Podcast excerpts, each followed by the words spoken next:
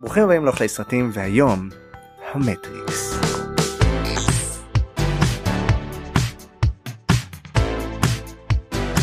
ברוכים השבים לאוכלי סרטים הפודקאסט על קולנוע פילוסופיה ומה שביניהם. כמו בכל פרק אנחנו ניקח סרט נאכל אותו או שניקח נושא ונדבר עליו ואז נמליץ על סרטים. הפעם זה סרט וכחלק מטרילוגיית מלא היום נדבר על המטריקס. כמו תמיד אני ניתאי דגן תסריטאי במאי ו...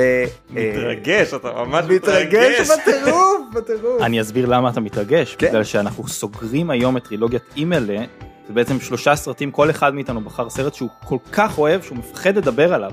אנחנו כבר עשינו פרק על שר הטבעות, עשינו פרק על הנסיכה הקסומה של ליעד, ועכשיו, אה, ניתאי דגן, תציג את עצמך שוב. אני ניתאי דגן, תסריטאי, במאי ודמות בתוכנה ממוחשבת. ואיתי באולפן, ארנון רוזנטל, דוקטורנט לפילוסופיה ושחקן תיאטרון, ו...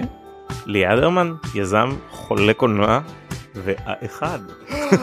לכבודו בעצמו.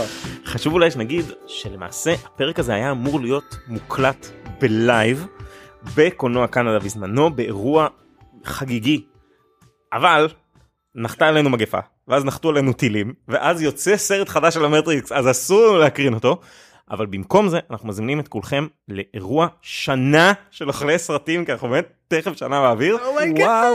במקום המטריקס נעשה הקרנה חגיגית של ממזרים חסרי כבוד ב-13 בעשירי בבית חנה כל הפרטים בפייסבוק באינסטגרם ובטיק טוק של ארנון אפשר להתחיל בפרק. היום נדבר על הסרט המונומנטלי מ-1999 של האחים slash האחיות וואשובסקי, המטריקס.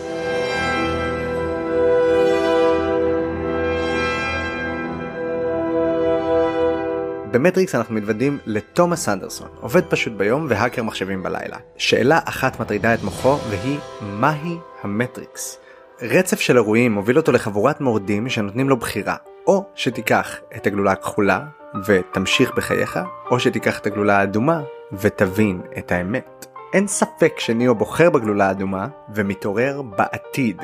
מסתבר שהייתה מלחמה בין בני האדם למכונות, המכונות ניצחו והפכו את כל האנושות ללא יותר מבטריות. המכונות כלו את התודעה של בני האדם בתוכנת מחשב, סימולציה של שנת 99, ואותם אנשים שהתעוררו למציאות וראו את האמת, מנסים לשים קץ למלחמה הזאת.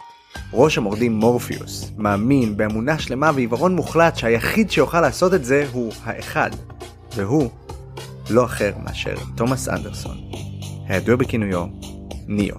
אפילו ניאו עוד לא בטוח בזה, אבל המאבק עם הסוכנים, אותו וירוס שמנסה להגן על תוכנת המטריקס, מגיע לשיא כשאנחנו מבינים שניאו האחד.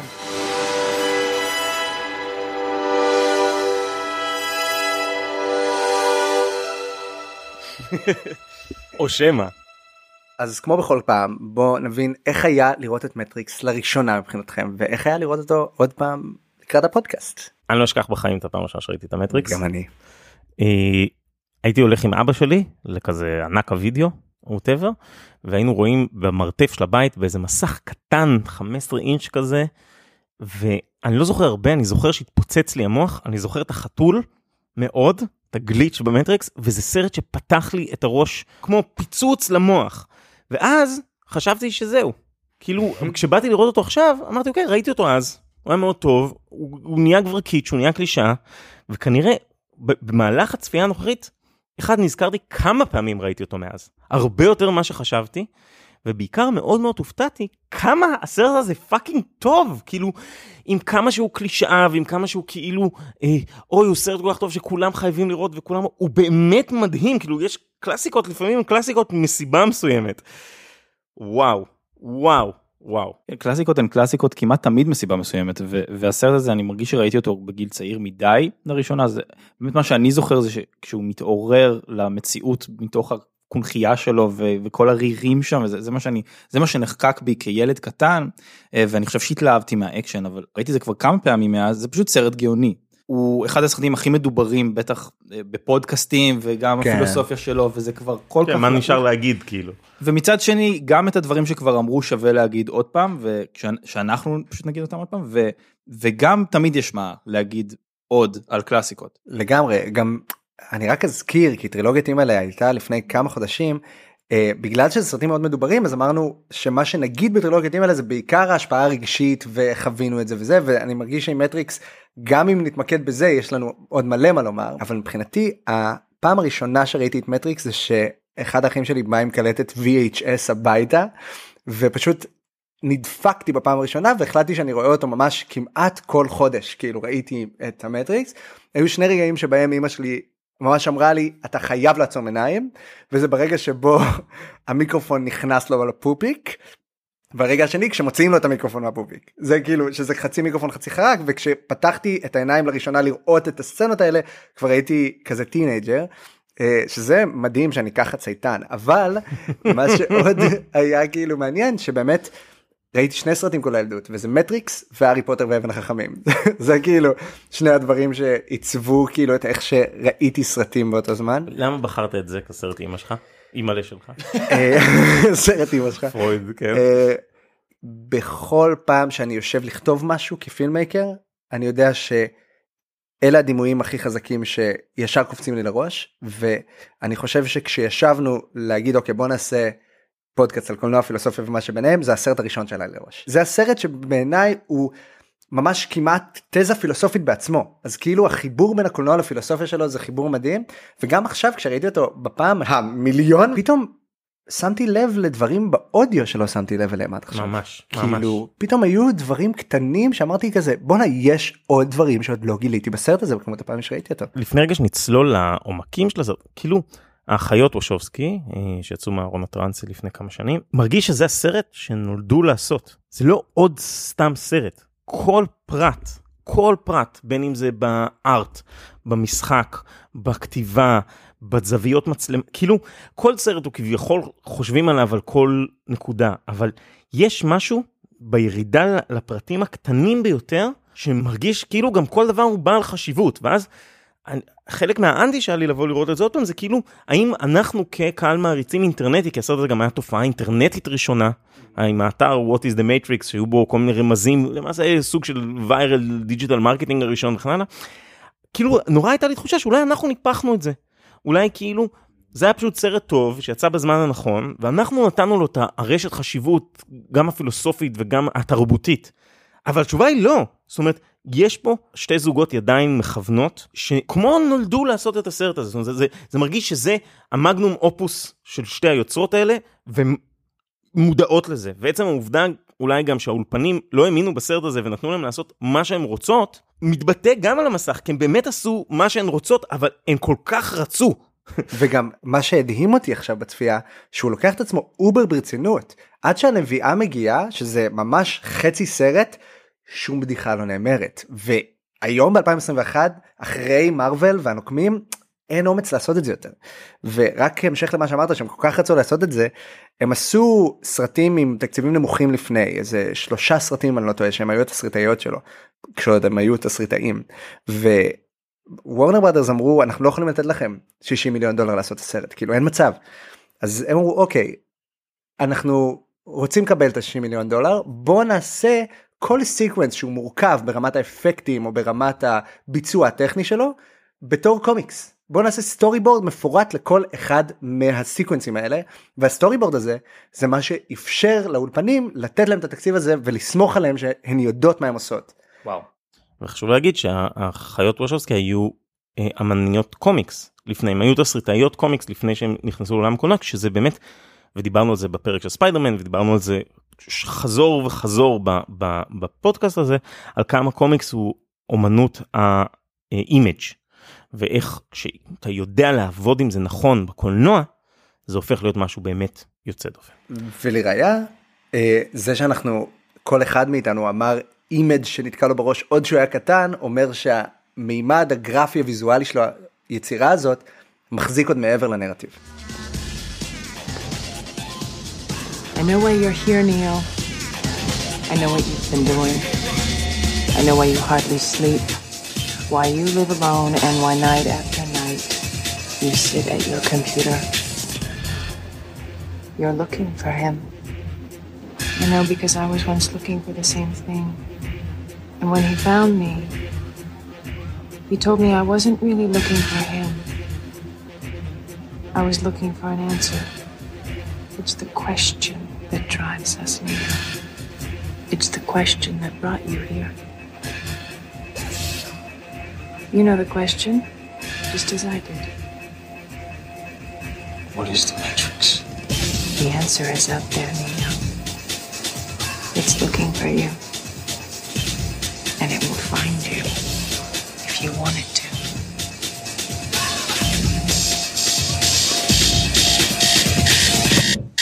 אז רגע לפני שאנחנו צוללים לפילוסופיה, חשוב אולי שנדבר על העשייה הקולנועית הבאמת מטורפת. כל זווית מצלמה, כל בחירת art, ספוגה במסרים שהסרט הזה מנסה להעביר. ועם זאת, הם פרצו דרך בכל כך הרבה רמות, ו- ו- ולא יכול, אנחנו לא יכולים להעביר פרק של, של אוכלי סרטים בלי לדבר על bullet time. כי זה fucking A, כאילו. לגמרי, אז כאילו מי שיצר את ה bullet time, אפשר לקרוא לו בשמו, קוראים לו ג'ון גאטה. שכשהאחים וושובסקי, כשהם עוד היו אחים, רצו להגיד אה, איפה, איך יש את הבעיה שאנחנו לא יודעים איך לפתור טכנולוגית, that's a גאטה, that's a גייטה problem, כאילו גייטה יפתור את זה.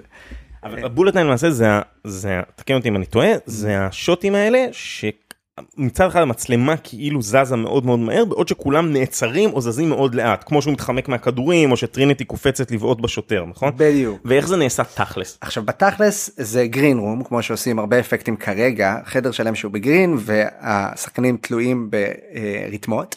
והיה משהו שהשתמשו בו בקליפים עד אותו זמן שזה בעצם להפעיל מצלמות סטילס באותו זמן וככה אותו רגע קפוא במקום.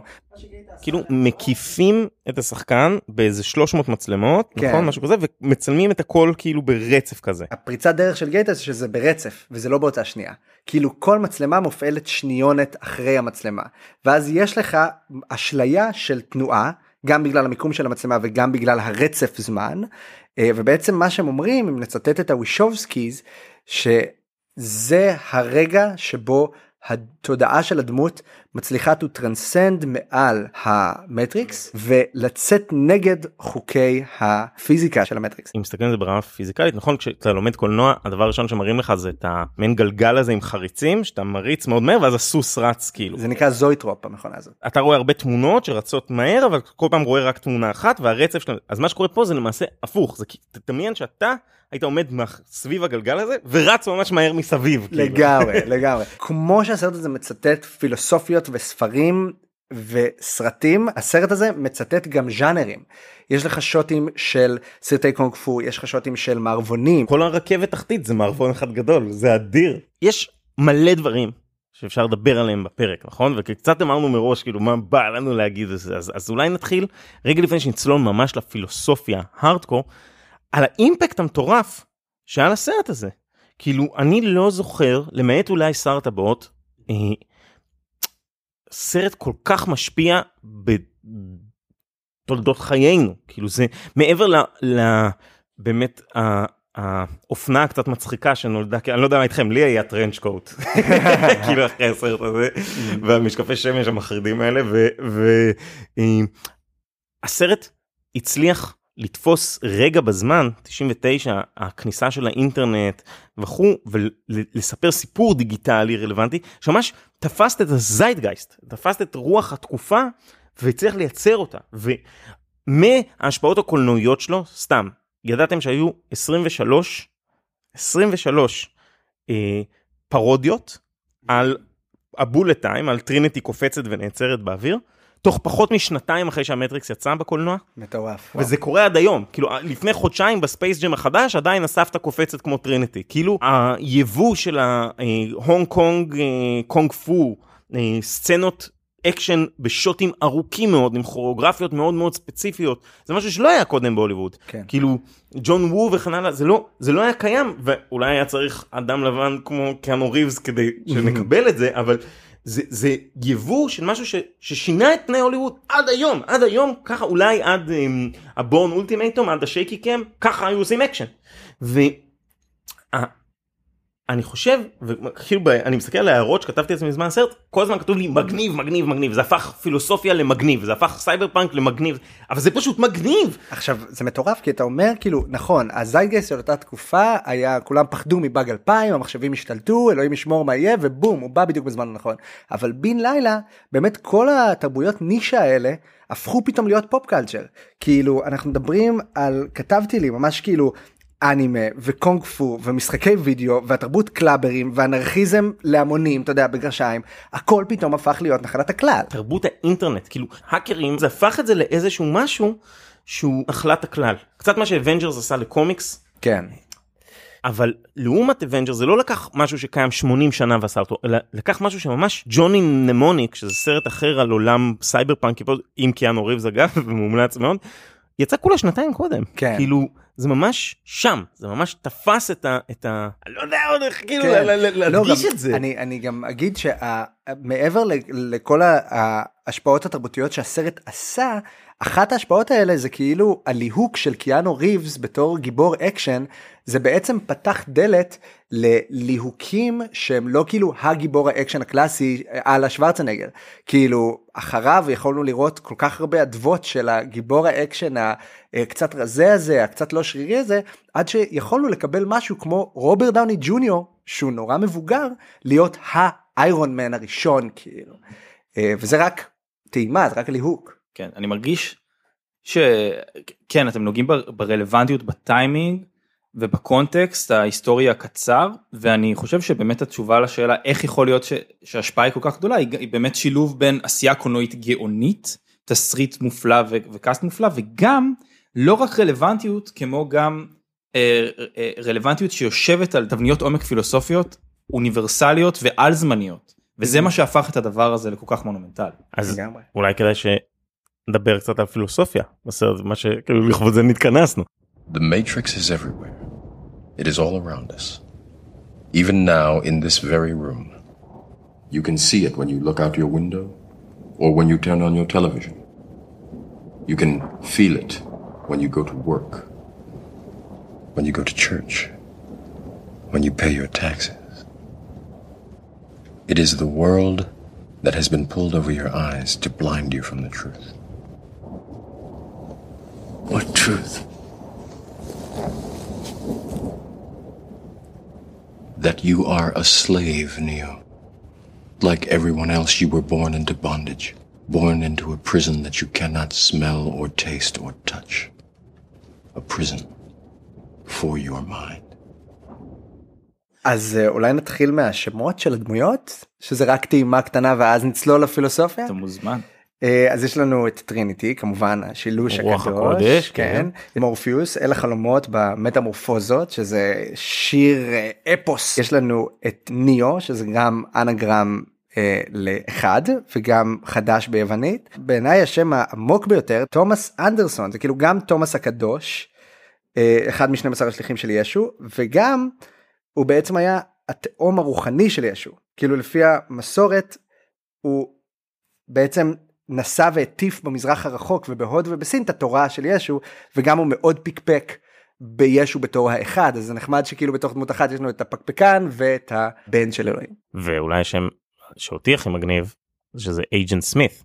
כי לגמרי. he's anybody and everybody. כן. עצם זה שהם קוראים לספינה של המחתרת נבוכדנצר שהיה מלך בבל הרבה שנים חשבתי שזה סתם משהו אבל באמת אין כזה דבר סתם משהו. בבל הייתה ממלכה שגולי ציון היו בה עד ש-70 שנה אחר כך הם יכלו לחזור לציון וכמו טנק ודוזר שהם ילידי ציון העיר שכל המטריקס סובב סביבה הם כרגע בנבוכדנצר עד שהם יכלו לחזור.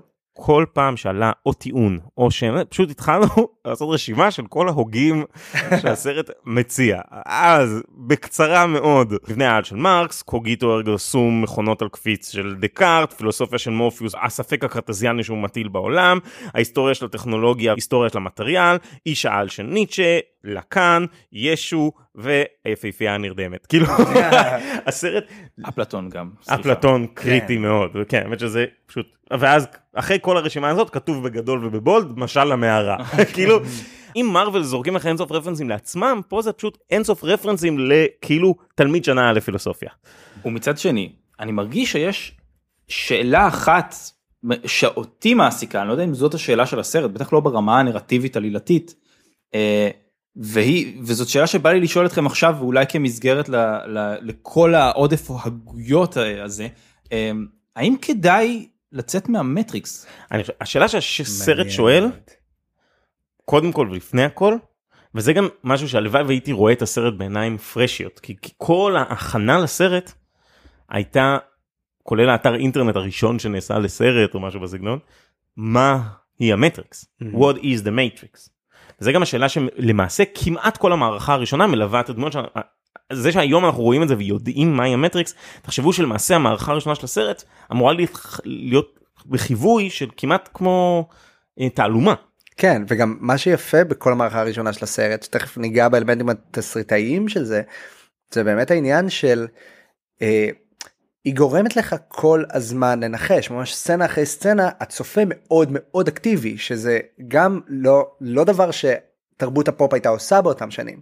כאילו אתה דבר ראשון רואה שוטר עם פנס אתה רגיל לחשוב שהוא טוב אבל אז אתה רואה שיש אנשים שהם מעל שוטרים שהם כאילו הסוכנים והסוכנים אומרים השוטרים שלך כבר מתים.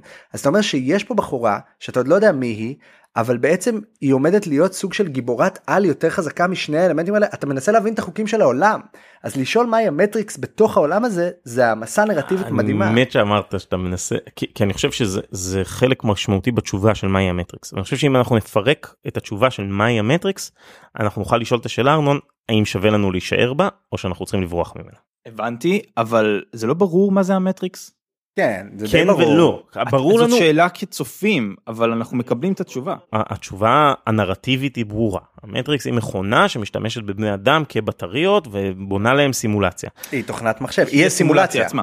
יפה אבל אני חושב שהשאלה הפילוסופית מהי המטריקס מהי המטאפורה הזאת של הסימולציה אוקיי. כי בניגוד נניח למלומד אה, דגן שיושב פה בחדר אה, ו, ובניגוד לספר שבו מחביא ניאו את הסמים הדיגיטליים שלו המטריקס לעניות דעתי איננה ההסבר לסימולציה וסימולקרה עוד הגות פילוסופית שנזרקת לתוך התסריט הזה.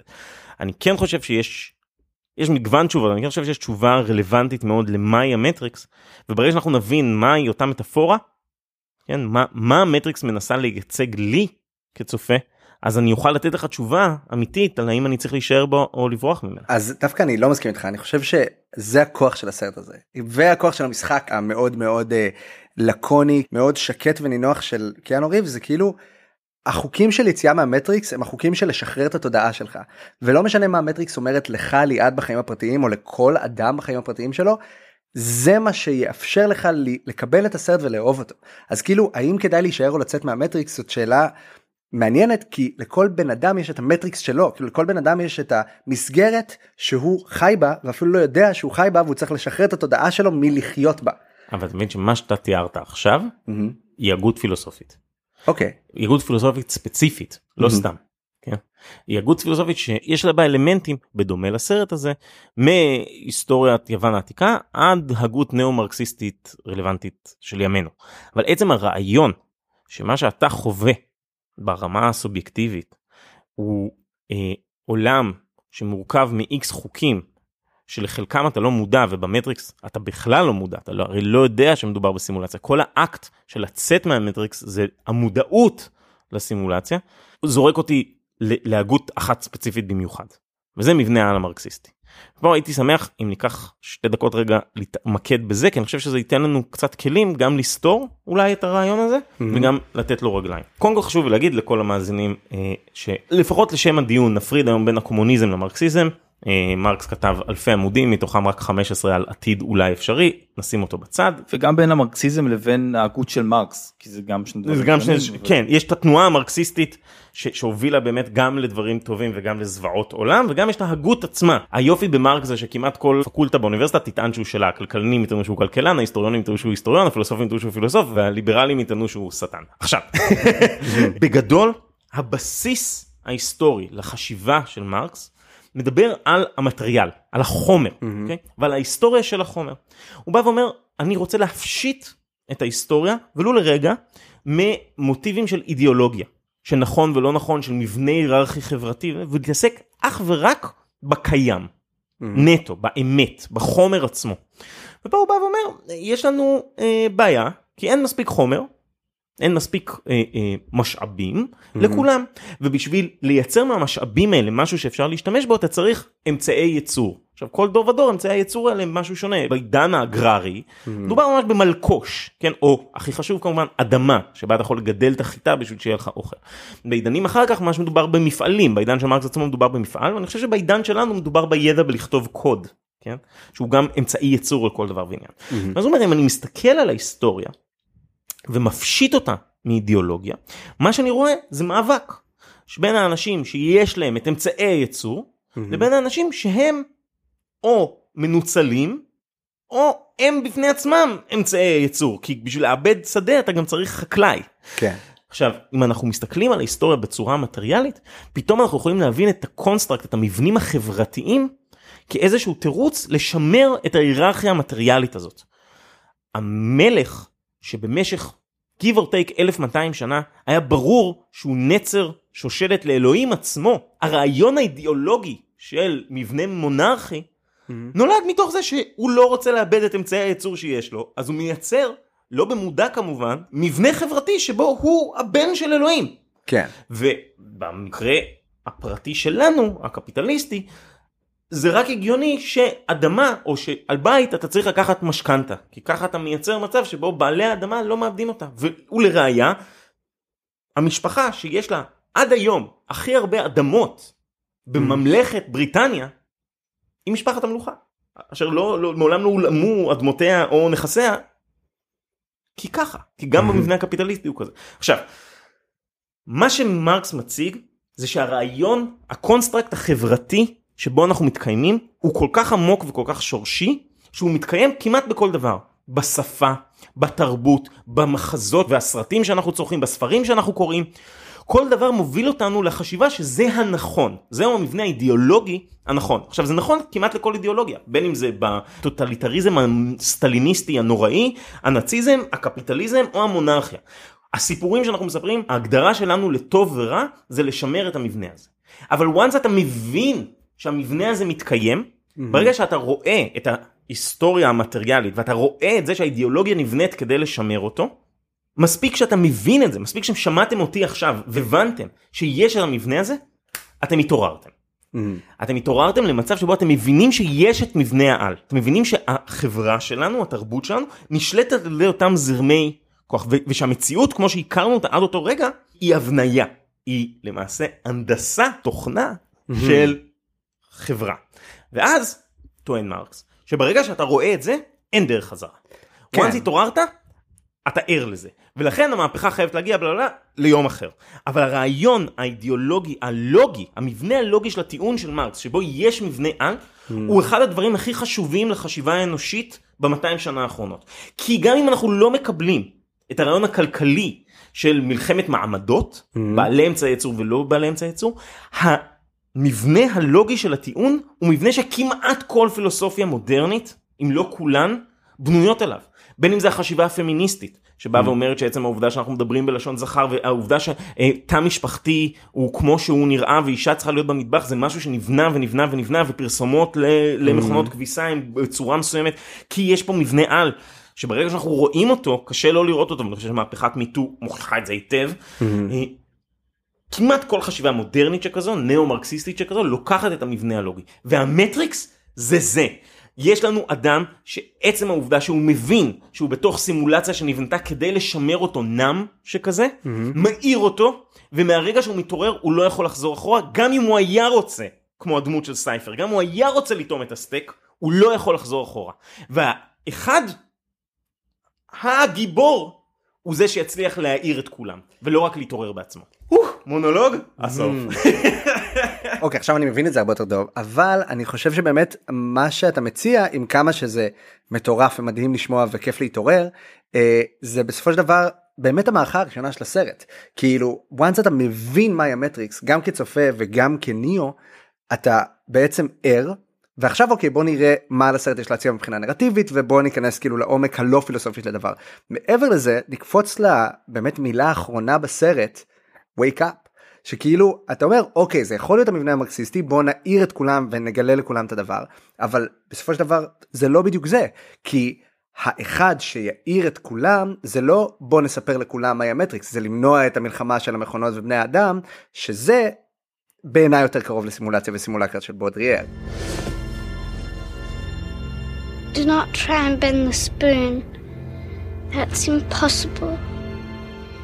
Instead, only try to realize the truth.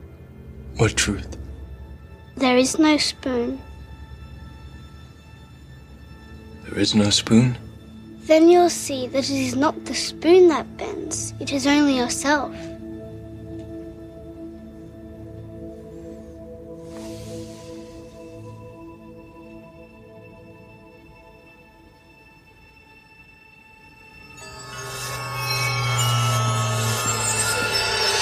The Oracle will see you now. סתם על העשייה של הסרט בקטנה ואנחנו ניכנס לעוד כל מיני דברים אה, אולי אם יהיה לנו זמן ואם לא אז נדבר על זה הרבה ברשתות החברתיות שהם גם תוצאה של המטריקס. האחים ווישובסקי באותה תקופה אמרו לכל שחקן ושחקנית שעולים על הסט לקרוא את סימולציה וסימולקרה של בודריאר ורק אחרי שהם סיימו לקרוא ונכנסו אל תוך ההפקה של הסרט הם התחילו את שלושת חודשי האימונים לקרבות ולכל הדברים הטכניים. אבל בעצם בסימולציה וסימולקרה בודריאר מדבר על עולם שהוא סימולציה של המציאות על עותק בלי מקור וכדוגמה הוא נותן שם את uh, דיסנילנד שזה בעצם עולם זה כמו עיר שהיא כולה uh, העתק של עיר עם כל האמצעי ייצור ומעמדות כלכליים וכל הדברים האלה אבל היא לא באמת עיר הבתים שם שגרים הם צבעוניים הרעיון מאחורי דיסני גם באופן יותר גדול מהעיר עצמה ומהדברים הטכניים זה שהם לוקחים את אגדות הילדים שאנחנו מכירים ועושים אותם מתוקות. בעצם הם לוקחים את הרעיון ומעתיקים אותו למשהו שהוא מתאים לאידיאולוגיה של וולט דיסני. אה, וזה בעצם סתם דוגמה כדי להראות מהי סימולציה בעולם האמיתי. אה, ובסימולציה וסימולקרה בעצם הוא מדבר על ההבדל הזה בין המציאות לבין העותק שלה ואם אנחנו מסתכלים היום על הרשתות החברתיות אנחנו יכולים לראות מיליוני עותקים שלכל אחד יש מאיתנו בכיס ברשתות החברתיות. כל אחד מייצר את העותק שלו של המציאות. וחלקנו כצופים גם רואים את העותק הזה כמציאות לכל דבר. אנחנו כבר לא יכולים להבדיל בין המציאות לדמיון בין המטריקס למציאות האמיתית. אם הסיפור מאחורי הקלעים לא מספיק אה, מורפיוס ממש מצטט את זה הוא אומר לניאו ברוך הבא למדבר המציאות. ופה הוא ממש מצטט מילים מתוך סימולציה וסימולקרה ומראה מה זה מדבר המציאות. אז פה נכנס אני חושב האירוע של ש, שהסרט קצת חוטא לעצמו כאילו כי הסרט מצטט אין סוף. אתה מבין? Mhm. הוא מצטט מהמניפסט, הוא מצטט מזה, הוא מצטט מאליסה בארץ הפלאות, הוא מצטט מהתנ"ך, הוא מצטט מהקוסם הארץ הוא מצטט מאפלטון ומשל המערה שהוא אגב הפריקרס אולי הכי חשוב למבנה העל המרקסיסטי נכון אותם אנשים שרואים רק צלליות וחושבים שזה העולם כמות שהוא. הוא גם מצטט מספר שנקרא אין לי פה ואני חייב לצעוק של הרלן אליסון שזה הוא אולי לא אומר שום ציטוט אבל הוא מראה. איך אני עושה סדר רגע בבליל הבלגן הזה. אני יכול לנסות? ודאי. קודם כל ליעד הצגת את מבנה העל המרקסיסטי וניתאי פשוט הצגת את, אה, את סימולציה וסימולקרה אה, לא יודע אם בניגוד למה שליעד אמר או... זה, זה, זה תיאוריה נאו-מרקסיסטית גם ככה זאת אומרת הוא פשוט מציג את מבנה העל כאירוע דיגיטלי כן. אה, שזה לגמרי המטריקס. אני מרגיש שהחוליה החסרה זה דווקא מה שאתה אמרת שזה ליום אחר אני מרגיש שכדי באמת לשאול האם כדאי לנו כי ברור שזאת לא תהיה הפרשנות היחידה או המוצלחת ביותר אה, בהכרח אה, לסרט אבל אם כדאי לנו לקרוא לראות את הסרט במשקפיים מרקסיסטיות אז מאוד חשוב לדבר על המהפכה אה, אפילו במשפט אחד. מרקס אומר שהמהפכה תגיע בהכרח כמו שמעמד הביניים אה, עשה, עשה את המהפכה כך גם מעמד הפועלים. אני חושב שמה שהסרט יהיה אלא זה האם כדאי לעשות מהפכה כזאת? אה, וכאן אני רוצה להגיד ממש בהמשך ישיר למה ששניכם אמרתם פילוסוף נאו-מרקסיסט בשם מרקוזה שקם ואמר אחרי מלחמת העולם השנייה עם ההתחשמלות של, של התעשייה אה, לא שווה כל כך לעשות מהפכה. אה, יש לפועלים מה להפסיד. הסטייק שסייפר רוצה לאכול זאת בעיניי השאלה ש, שהסרט מהדהד לכן זה לא שחור ולבן אלא סליחה תסלחו לי על הנדושות אבל זה כחול ואדום זאת שאלה אמיתית איזה כדור לקחת כן. וזה חוזר למשהו עוד יותר אה, אה, קמאי והוא האם הסרט עוסק באמת ושקר או בחופש ודיכוי ואני. חושב שהמטריקס זה לחיות בשקר אה, אבל לאו דווקא כשאתה יוצא מהמטריקס אתה משתחרר.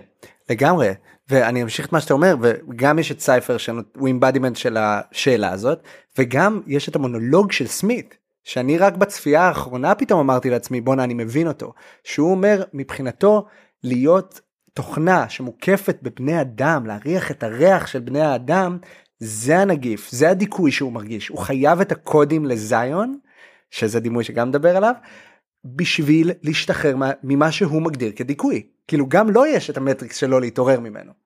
וזהו ואני מרגיש שלעומת הפייסבוק וטיק טוק ו whatever שהם לדעתי אם הם דוגמה לסימולקרה אז הם דוגמה מאוד שטחית תרתי משמע כן. ש, שטוחה. המטריקס זה זה זה דוגמה מובהקת אבל לא רק לאיזה דימוי של מציאות אלא למה שלא נקרא לזה פשוט המציאות שהיא הרבה יותר וזה מה שהסרט בעצמו אומר שחור על גבי לבן. Uh, המטריקס הוא קצת יותר מציאותי מהמציאות עצמה שהיא פשוט מהולה בסבל. אפרופו משל המערה שהצגת במשפט אז באמת האנשים האלה ב, ב, עם הצלליות שרואים רק צלליות בתוך מערה עם כבולים מבחינתם זאת המציאות הפילוסוף נכנס ואומר תקשיבו אתם לא מבינים מה יש בחוץ. בואו איתי. מה שמעניין במשל הרבה דברים מעניינים אבל אף אחד לא רוצה לצאת. כי האנשים שחיים במעיין לא מוכנים לראות את האור. את השמש שהיא מקור האור המרכזי והאמת. אבל הסרט מציג את סייפר כרשע מוחלט.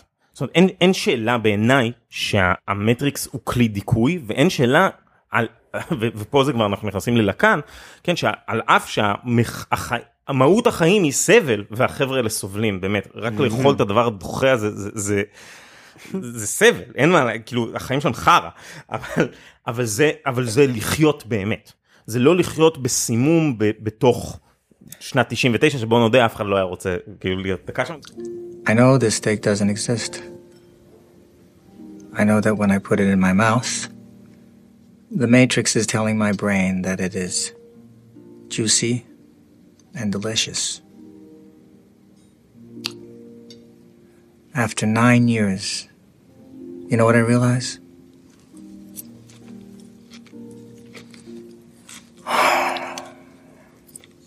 Ignorance is bliss. זה מעניין פעם ראשונה ששמתי לב שהוא אומר שהסיבה שהמטריקס מדמה את שנת 99 כי זה שיא הסיביליזציה שלכם. כי זה רגע לפני, למעשה רגע לפני הסינגולריות, רגע לפני שהמחשבים נהיו חלק באמת משמעותי מהחיים שלכם.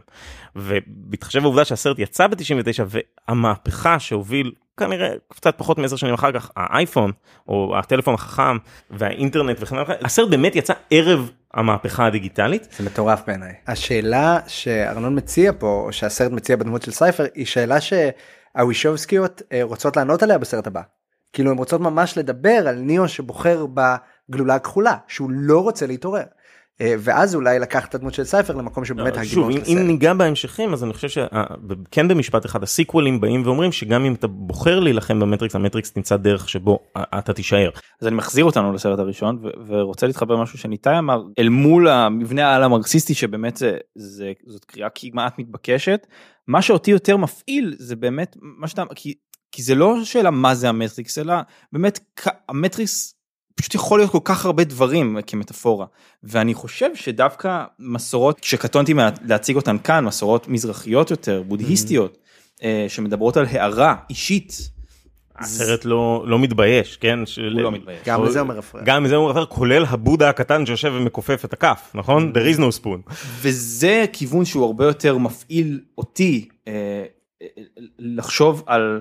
המטריקס האישי שכל אחד מאיתנו חי אותו בלי קשר למעמדות חברתיים אלא לרצף המחשבות שלנו שאנחנו שבויים שלו. אם אנחנו מדברים על מה המטריקס שלנו מה הדבר ששווה אותנו בתוך המוסכמות שאנחנו כצופים רואים בסרט בוא נדבר על מה שווה את הבמאים של הסרט. הקריאה שהסרט קיבל לאורך השנים בעיקר עם יציאתן ברצף מהארון הטרנסי של האחיות וושובסקי mm-hmm.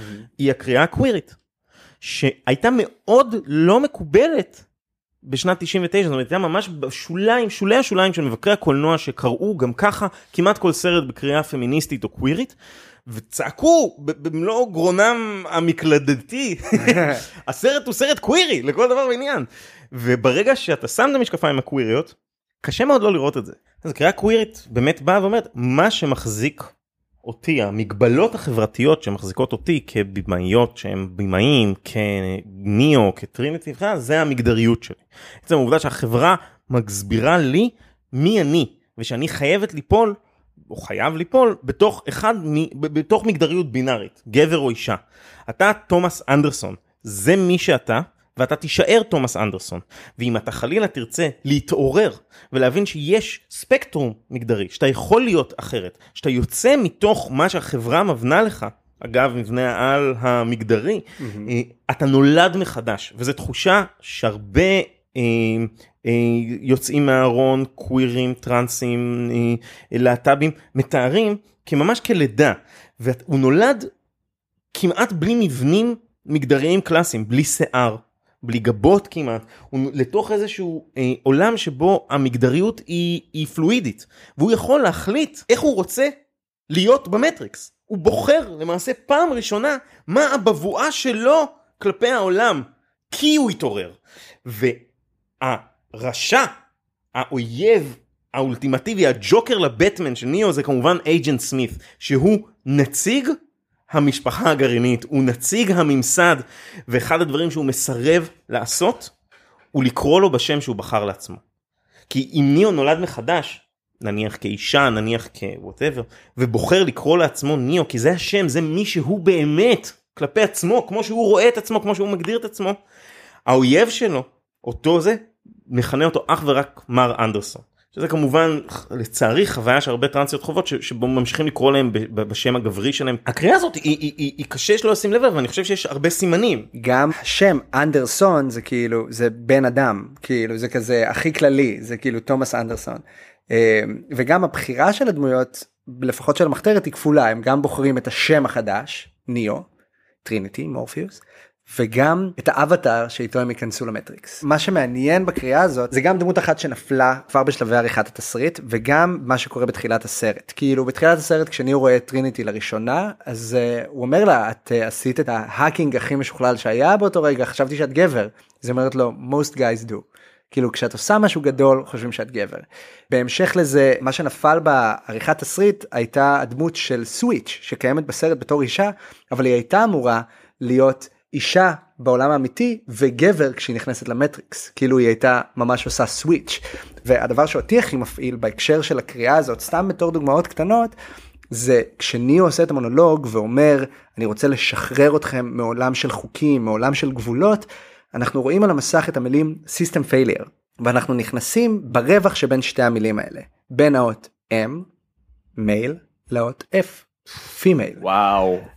וואו. ומעבר לכל זה כשהם באו לוורנר בראדרס ואמרו אנחנו רוצים לעשות סרט כזה הם בעצם הראו להם את הפתיחה של גוסט אין השל ואמרו ב pitch לוורנר בראדרס אנחנו רוצים לעשות את גוסט אין השל באופן מצולם וגוסט אין השל הגיבורה היא מכונה slash אישה שלא מתביישת גם לעשות קרבות מטורפים וגם להראות את הגוף ואת המיניות שלה בלי בעיה בכלל. בגלל זה יש את הדמות של טריניטי ואת הבגדים שהיא לובשת על ההתחלה שהם ממש נראים כמו עור חלק של נחש כאילו היא בלי בגדים. וזה נראה לי קצת התפספס בעשייה של הסרט בעיניי. טריניטי כגיבורה.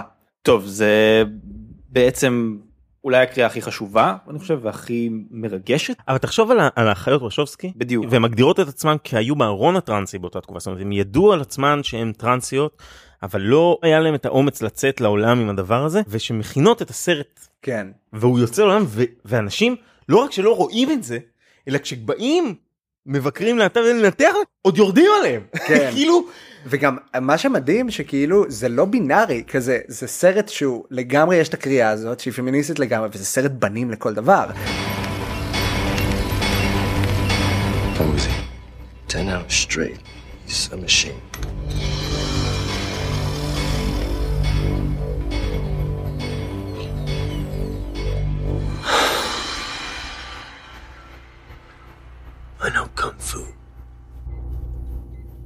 Show me.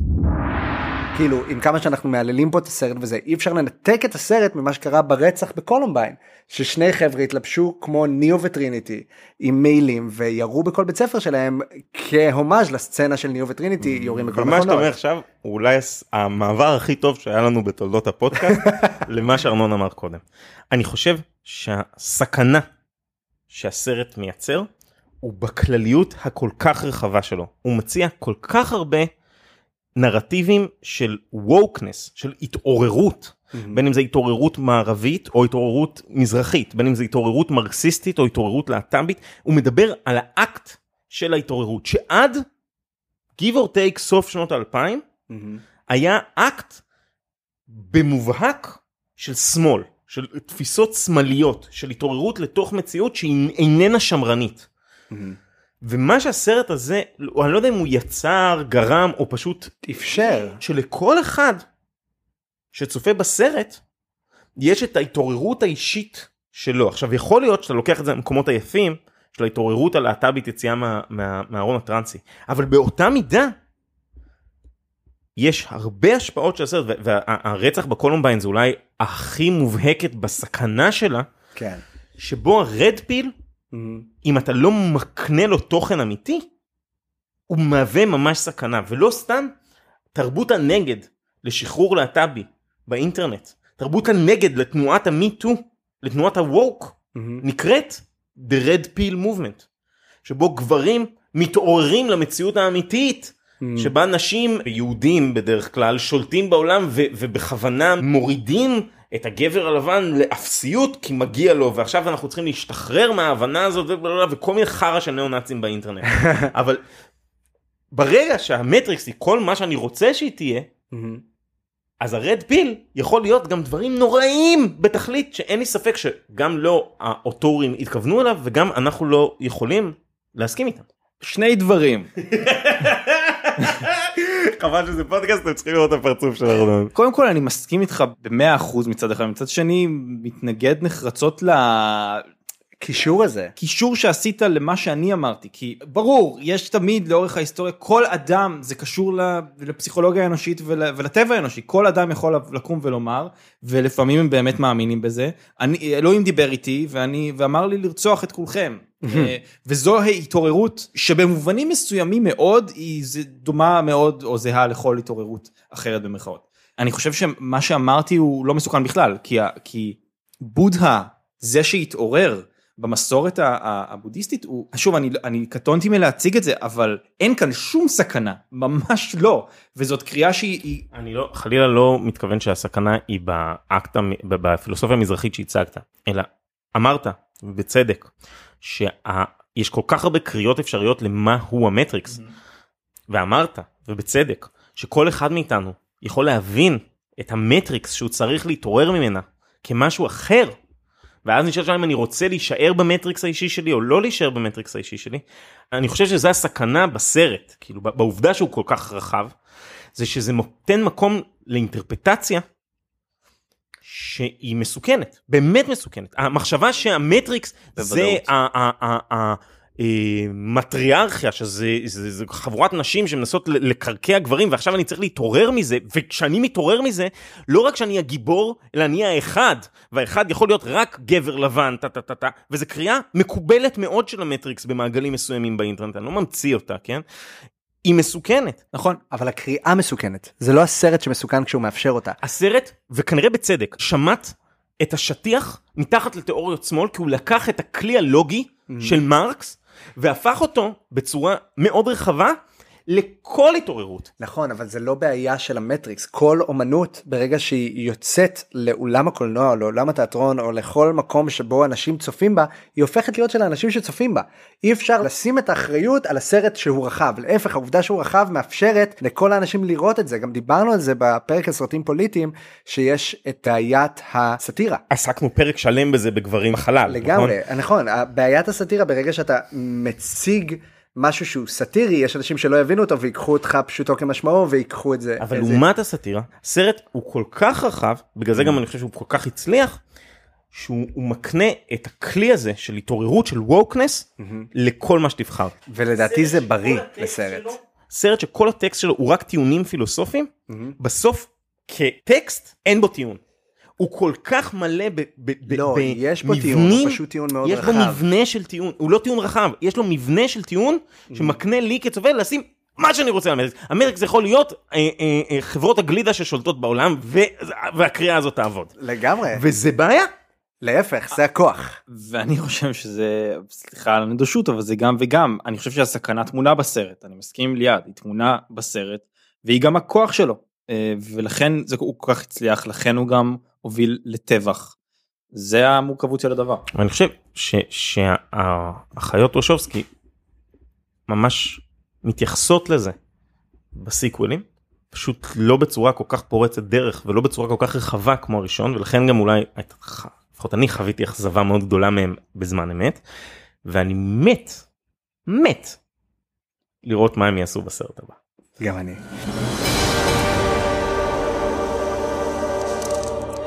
He is the one.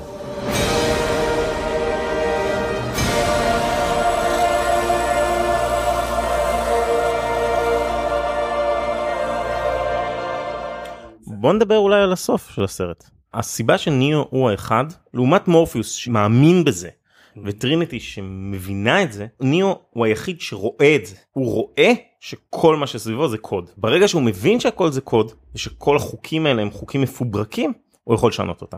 והוא מרפא כלומר זה כל כך קל לעצור את אייג'נט סמית זה effortless והוא נכנס אליו וממש הופך להיות מאסטר של הדבר כי הוא התעורר.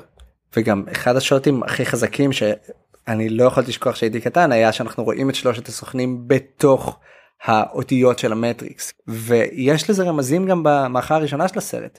כל המערכה הראשונה של הסרט זה או גשם שמופיע מאחוריו שמדמה את קווי הקוד האלה או אפילו בפעם הראשונה שהוא נמצא מול הבוס שלו אנחנו רואים מנקי חלונות שמנקים את הסבון שהוא כבר טיפות. הוא בפסים נראה כמו קוד של המטריקס. זה קיים פשוט מאוד מאוד עדין ואז פתאום אנחנו רואים את זה לפנים ברגע שבו אתה מתאר. באמת דיברנו על התעוררות בפרק הזה והרבה מאוד סוגים של התעוררות אז נשאלת השאלה האם באמת ההתעוררות האמיתית נעשית רק ברגע הזה ורק ניאו הוא האחד שהתעורר אה, וזה עושה לי אסוציאציה להבדל שכל מיני פילוסופים אוהבים לדבר עליו בין ידיעה תבונית לבין ידיעה אינטואיטיבית. הידיעה התבונית היא כן משחררת אותנו מידיעה פרספקטיבית חושית שהיא חלקית ושקרית. אה, אנחנו כבר לא תופסים את הדברים בעזרת החושים שלנו בעזרת השכל שלנו כמו מורפיוס טריניטי כל החברים שהתעוררו ברמה התבונית. אה, וניאו היחיד שהתעורר ברמה האינטואיטיבית ידע אינטואיטיבי הוא ידע שהוא מצד אחד פרטיקולרי הוא ספציפי אבל הוא לא חושי כן אפשר לקרוא לו תבוני אבל הוא, הוא כבר הרבה מעבר הוא, הוא קורא באיזשהו רגע אחד בזמן רגע שאי אפשר למדוד אותו בזמן אה, והוא, והוא במובנים מסוימים נעלה על ההבנה הכללית התבונית אלו זה כבר אינטרפטציה שלי אבל התחברות לכאן ועכשיו ואליי ולעולם אה, למקום שלי הייחודי וה, וה, והנצחי שלי בתוך העולם כפי שהוא. אם נדבר על זה רק ברמה הפשוטה בפשט של הסרט הם בעצם מציגים את זה בשלוש התעוררויות במערכה הראשונה של הסרט שם פשוט הוא מתעורר מסצנה שאשכרה קרתה והוא חושב שהיא חלום. עוד התעוררות אחת במערכה השנייה שבעצם אנחנו רואים אותו מתעורר בתוך הרחם של המכונות ויוצא מהמטריקס וההתעוררות הגדולה מכולן והמדוברת מכולן במערכה השלישית שהוא מתעורר מהמוות זה אשכרה הוא קם לתחייה. משל ישו כמובן, כי או למה שלא נזרוק עוד מטאפורה. ובאמת מתעורר לתפיסה האינטואיטיבית, ההתעוררות האינטואיטיבית כמו שאתה מתאר אותה. אפשר לדבר על הסרט הזה הנצח. באמת הוא, הוא, הוא כל כך מפעים, מרגש, מצחיק לפרקים. הדבר היחיד שהיה לי קשה זה להשתחרר מהתפיסה שלי את המטריקס ופשוט לבוא ולראות אותו ולהצליח לנסות ליהנות ממנו כאילו זה פעם ראשונה ואני באמת ממליץ בטח עכשיו שהרביעי בא עלינו לטובה אם לא ראיתם את הסרט ואתם עד עכשיו פה וואו לכו לראות. סיכום אני רק אבהיר שאני נגד סייפר. אתה נגד סייפר. כן אני העליתי את זה כשאלה אבל אני בעד להתעורר אני בעד אני גם אם זה במחיר של סבל אני חושב שהמציאות כסבל חשובה לך יותר אני חושב שהמציאות מהולה בכאב אני לא יודע לגבי סבל היא מהולה בכאב השאלה איך אנחנו חיים איתו אבל אה, אפילו במובן הכי פרטי היינו שמחים לדעת את האמת. אפילו על דברים קטנים ולא לחיות באיזושהי אשליה היינו שמחים שחברים שלנו יספרו לנו את האמת אולי זה קל להגיד את זה אבל אז אני חייב להגיד לך שהזקן החדש מאוד יפה זאת האמת. תודה רבה. ניתן דברי סיכום. אני שמח שעשינו פרק אימא'לה אני שמח שהוא קיבל את הטוויסט הפילוסופי המאוד עמוק שלו כאילו זה ממש אה, נתן לי מין סגיר שאני מחכה לו הרבה שנים כבר נראה לי לדבר על כל הפילוסופיות שעומדות מאחורי הסרט. וכן אני יש עוד כל כך הרבה להגיד ולדבר עליו וכל מאזין או מאזינה שלנו שרק רוצים לדבר אני פה ואני אשמח. ממש. אתם שולחים לנו יותר ויותר הודעות זה הרבה יותר כיף בעיקר המוקלטות. אה, כמובן שאנחנו מבקשים אישור לפני שאנחנו שמים אותם בפרקים אבל דברו איתנו. אנחנו יכולים לדבר על מטריקס ימים כלילות ואנחנו נתראה בהקרנה של ממזרים חסרי כבוד אבל רגע לפני שנסיים את הפרק אנחנו רוצים לעבור לפינתנו האהובה. סרטים מן המרתף. יום אחד גם ארנון יצחק.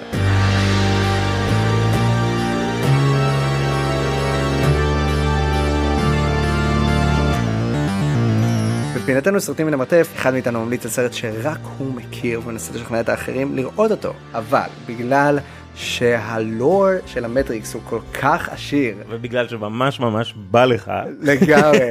אני חייב להמליץ על הסרט שילד יצירות כמו Love Death and Robots נטפליקס מי שלא ראה לרוץ לראות זאת היצירה שיצאה בין הסרט הראשון לשני והשלישי יצירת אנימה מדהימה שנקראת אנימטריקס זה בעצם תשעה סיפורים שקורים בתוך היקום של המטריקס אבל הם מספרים לנו על דמויות צדדיות לא קשורות או על המלחמה בין המכונות לאנשים בכל אחת מהיצירות האלה היא בעצם מצוירת באנימציה אחרת.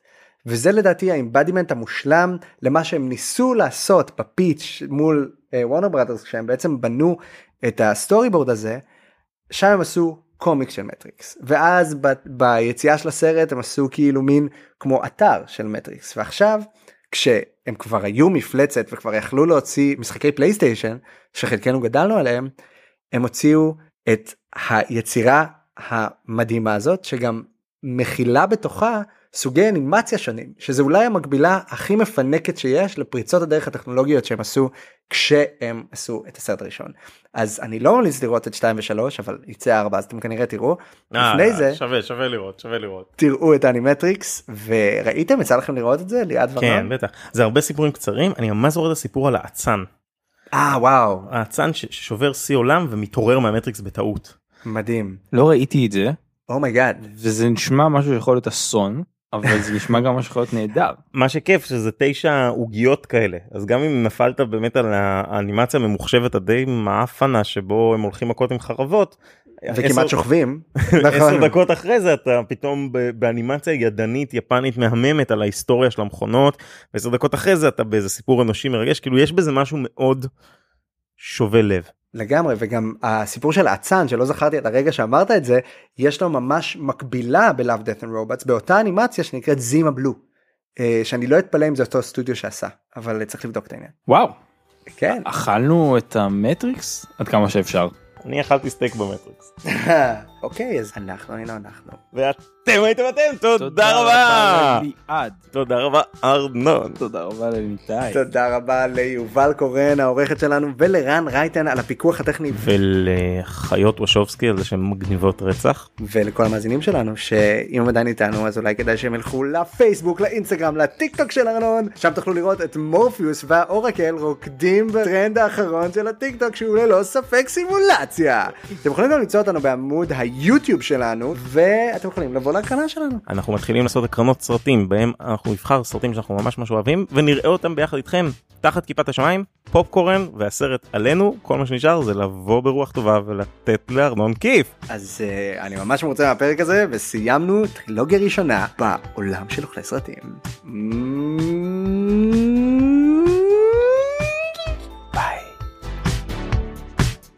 You're in control of your own life. Remember.